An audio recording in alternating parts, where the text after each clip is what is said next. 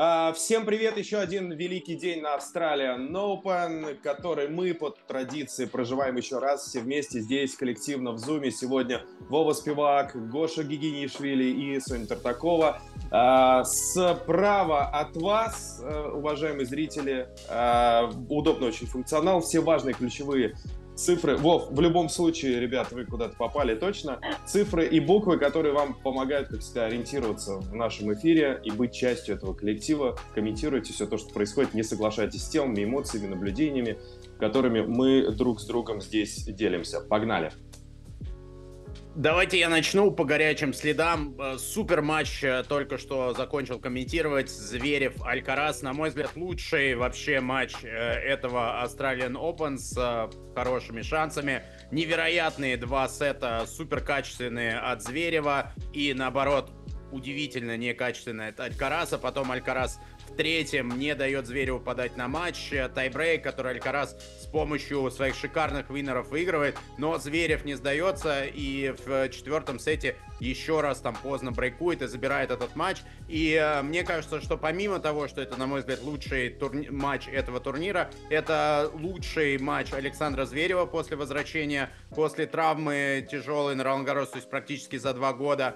И э, это то, что э, говорит нам о том, что Зверев вернулся к своей лучшей форме. И прежде всего ментально. И им, ему предстоит полуфинал с э, Данилом Медведевым, где, на мой взгляд, я бы даже рискнул поставить на Сашу Зверева как фаворита того матча. Потому что Медведев обычно его переигрывал прежде всего ментально в последнее время. Сейчас э, я восхищен тем, как Зверев сдержался в этом матче, несмотря на упущенный третий сет, и несмотря на то, что Алькарас постепенно просыпался, но Зверев все-таки не дал ему окончательно войти в игру, и мне кажется, что это ментально абсолютно новый Саша Зверев, даже сильнее того, что был до травмы. Чувствую, придется тебе как Аношину отвечать за базар. Сейчас голос взорвется просто. Я очень больше хочу тебя услышать, давай. Да, да, мне кажется, что Вове придется как раз отвечать за базар, как Саше Аношину. А, во-первых, хочется, конечно, Зверева поздравить. А, то, что он одержал свою первую победу над соперником из топ-5 на шлемах. До этого у него было 0-10, и это его первая победа. Безусловно, это знаковый рубеж для Александра. Слушай, а... Гош, Гош, прости, на, вообще на шлемах или на Австралии? На шлемах, вообще. просто на шлемах на топ-5 а, никогда я, я видел, Я видел, победу. что на Австралии тоже, вот на шлемах это удивительно, да. Окей, сори, продолжай. Да, ну, ну, невероятный совершенно матч, конечно. Ну, э, такие ассоциации возникают, как не знаю, может быть, кто-то смотрел фильм «Бэтмен против Супермена», вроде бы такой Бэтмен, который явно уступает во всем, там, э, ну, то есть, э, во всяком случае, в общественном сознании, да, уступает во всем, но э, себе собирает такой супер какой-то экзоскелет, супер костюм и все-таки сокрушает супергероя, который, казалось бы, вот он, да, вот он без рукавочки, весь такой стильный. Короче, воу, мурашки по коже от такого матча, и Зверева хочется поздравить, но насчет его фаворитского статуса против Медведева как-то что-то есть сомнения мнение.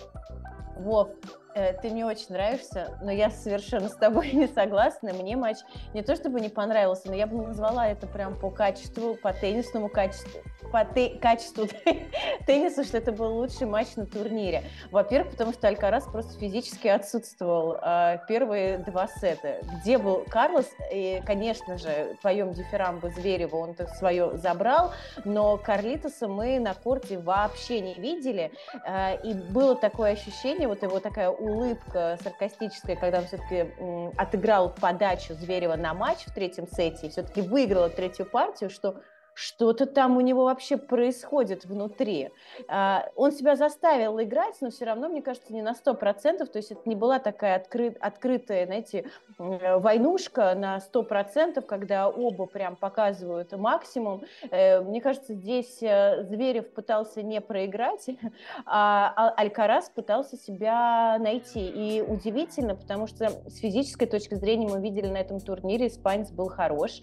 Мы видели, с какими трудностями по ходу Australian Open э, сражался и встречался Зверев, да, сколько из трех э, матчей два у него были на решающем тайбреке в пятой партии, и все там было максимально на тоненького, но действительно в плане собранности э, это был один из лучших его матчей, но э, думаю, что самый сложный момент для Зверева это была концовка четвертого сета, потому что если бы ее бы он провалил, и Алькарас бы все-таки, ну скажем так, смог навязать более такую адекватную борьбу в концовке четвертого сета, не совершать такое количество вообще аж ошибок, то непонятно, как бы все это заканчивалось.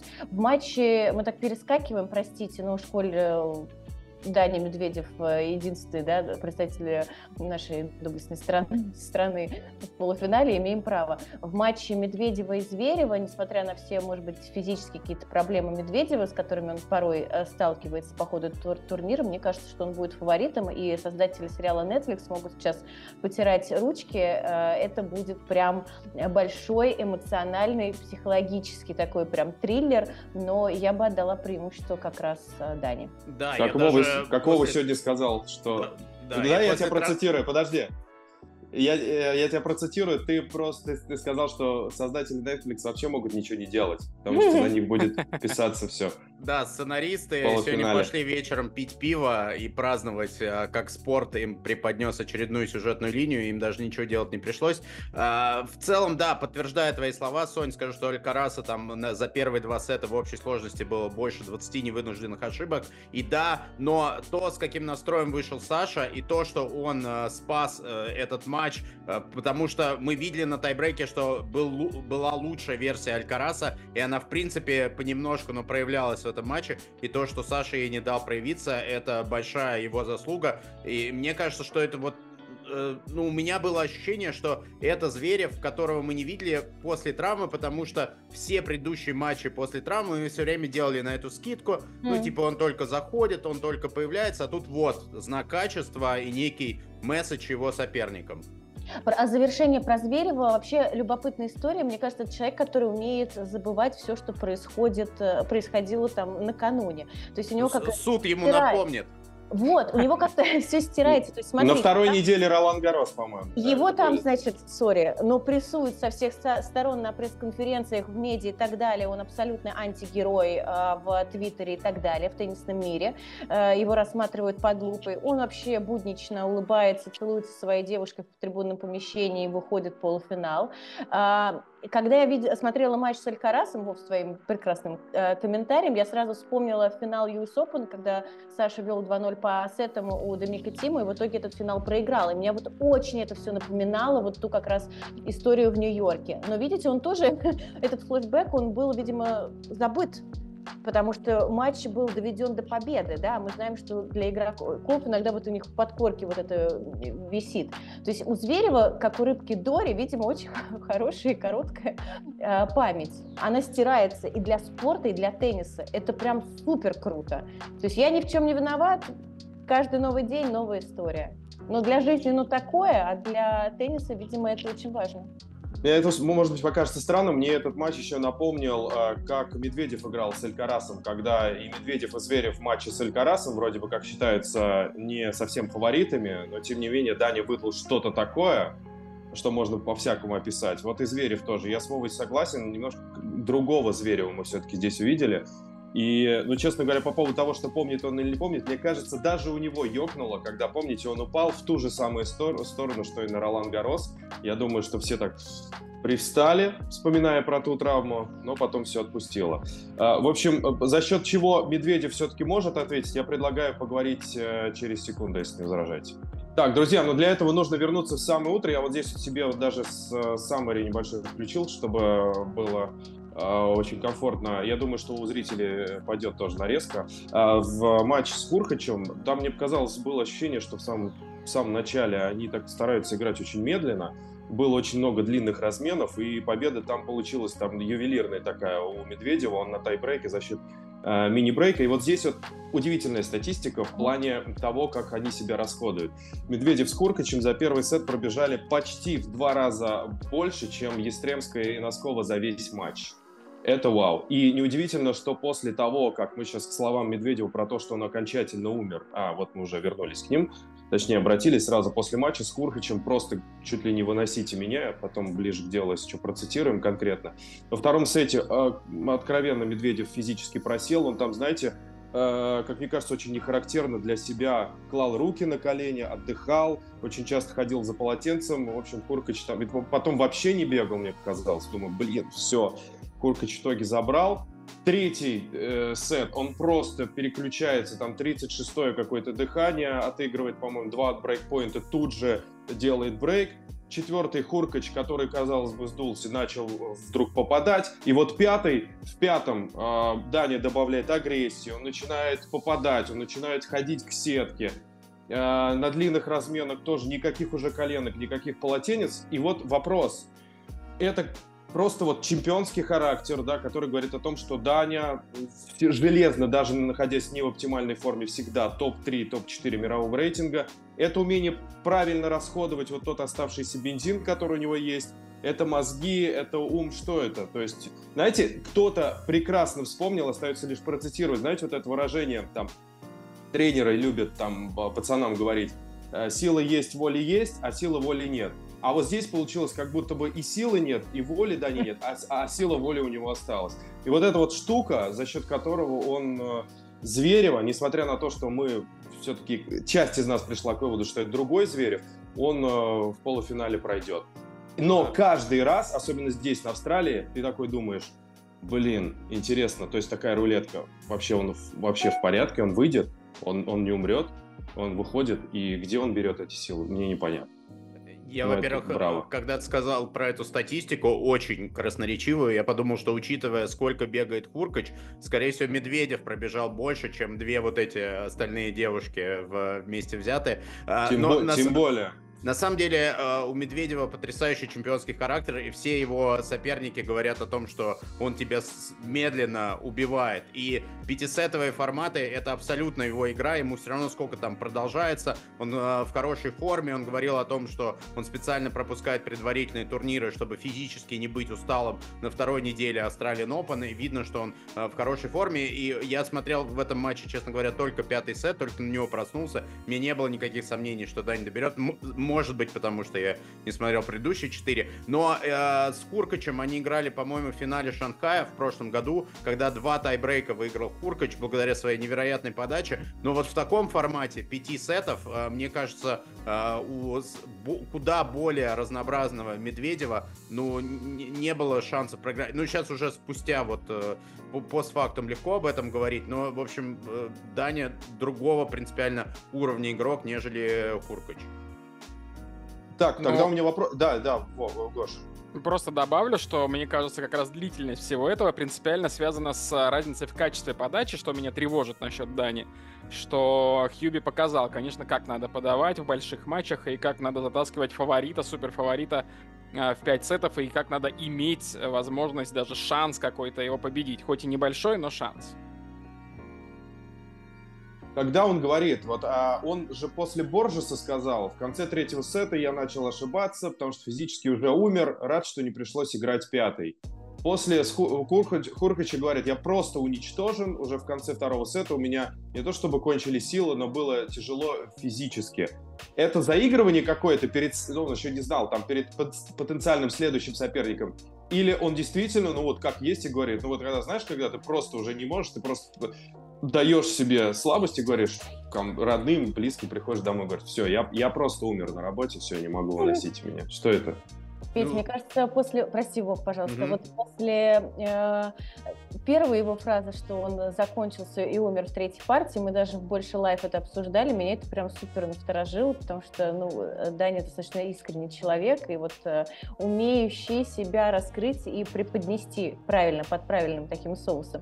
Но когда эта история стала повторяться, точно так же, как и надписи на камере по поводу сна, что он хочет спать и так далее, что больше сна, больше... Да, да, да. И так далее, Э, для меня это превратилось в такое в заигрывание, да, наверное, в образ, э, в то, э, что Даня хочет как бы донести, может быть, спрятаться отчасти, потому что, ну, игроки э, уязвимы достаточно, рассказывая о своих каких-то слабых местах, а это такая как ширма, что ли, маска, как бы оправдание, которое делает их жизнь на корте немного легче. Я абсолютно, ребят, с вами согласна, что Медведев 5 сетов страдания, длинные розыгрыши, мучения. Это просто синонимы. Ему абсолютно комфортно находиться в таких ситуациях. Если он может выиграть быстро, он это делает. Если нет, не проблема. Давайте растянем, так сказать, эту прелюдию. Это иногда даже и хорошо. Но, в принципе, вот эти долгие матчи, которые проводит Медведев, надо сказать, что вот есть э, там Андрей Рублев, не минута без Рублева, наша традиционная рубрика. Вот он, когда бесится, у него прям вот огонь горит, и он прям вот, э, у меня такое ощущение, что вот дикое раздражение внутри и гнев, так, агрессия. Вот у Медведева в такие стрессовые ситуации, когда он тоже там общается с публикой и что-то прям вот э, себя пытается как-то настроить, вот у него, на мой взгляд, прям такие длительные разговоры с самим собой. И у него, в отличие от Андрея, есть способность, он может себя убедить продолжать там играть, сражаться. То есть он как бы говорит сам с собой и умеет себя убеждать, продолжать э, что-то делать. И зачастую вот эти пятисетовые матчи, и каждая партия, они абсолютно разные для Медведева. Вот каждый сет — это совсем разная история. И с Хуркачем мы это видели. То есть мы видели абсолютно разного Медведева. И очень круто, кто-то из вас, по-моему, говорил, что Медведев хамелеон, и я вот с этим тоже согласна, мне понравилось это сравнение. Он действительно может э, адаптироваться к сопернику, может адаптироваться к происходящему на корте, поэтому он часто подключает э, к теннисному матчу и болельщиков в свою команду. Для него вот э, э, он как, он как пластилин в каком-то смысле, и это делает его большим чемпионом. И у него всегда есть план «Б», потом в загашнике небольшой план «В», и там чуть-чуть плана «Г». Так и выигрывает ТБШ, как это делает Медведев. Кстати, об усталости и выносливости надо сказать, что на шлемах неизбежно наступает день, когда девушки играют два дня подряд. В частности, один полуфинал. Истремская и э, Джен будут играть э, второй матч за сутки фактически. И э, тут такие дела. Во-первых, э, Даяну поздравляем с тем, что она первый квалифайер, который вышел в полуфинал э, за не знаю, за 46 лет, по-моему, 78 -го года такое впервые происходит. Ну и, конечно, очень жаль, что Анна Калинская не сумела пробиться дальше, уступила она китаянке а, Цинвен Джен, и был потрясающий матч, вот я его как раз комментировал, и, ну, лупит страшно просто Цинвен Джен, 21 год китаянки, справа, слева, откуда угодно, из корта постоянно работает, всего там две или три невынужденные за третий сет у нее было. И в связи с этим как раз э, напрашивается как будто бы вопрос вам, друзья, а, а, собственно, какой полуфинал у девушек будет ярче? Я бы поставила на как раз полуфинал с участием китаянки э, Джен и э, э, Естремской, потому что Даяна тоже девушка, которая бьет по мячу очень прилично, и там была смешная статистика в Твиттере, ее выкладывали э, по поводу того, э, как девчонки вообще, какое количество у них выносов и ошибок, там какие-то сумасшедшие абсолютно цифры, и вообще вот э, по поводу э, таких неожиданных, скажем так, соперниц, вот эта верхняя часть сетки, это была сетка абсолютно возможностей. И там э, девчонки прям бились и реализовывали свои шансы прям на миллион процентов. Для меня э, удивление, что мы видим в полуфинале Истремскую. Объясню почему. Вот Гоша уже сказал про то, что она выступала в квалификации, и сама Дайана рассказывала, что это какой уже, получается, сегодня будет восьмой матч, да, на, на турнире, что она физически просто... Девя... Девятый, получается, девятый, девя... Но это был восьмой, да. значит, это будет да, да, да, да. девятый. Что она уже просто как лимон выжата. И я так подумала, ну, слушайте, Носкова Медведев номер два.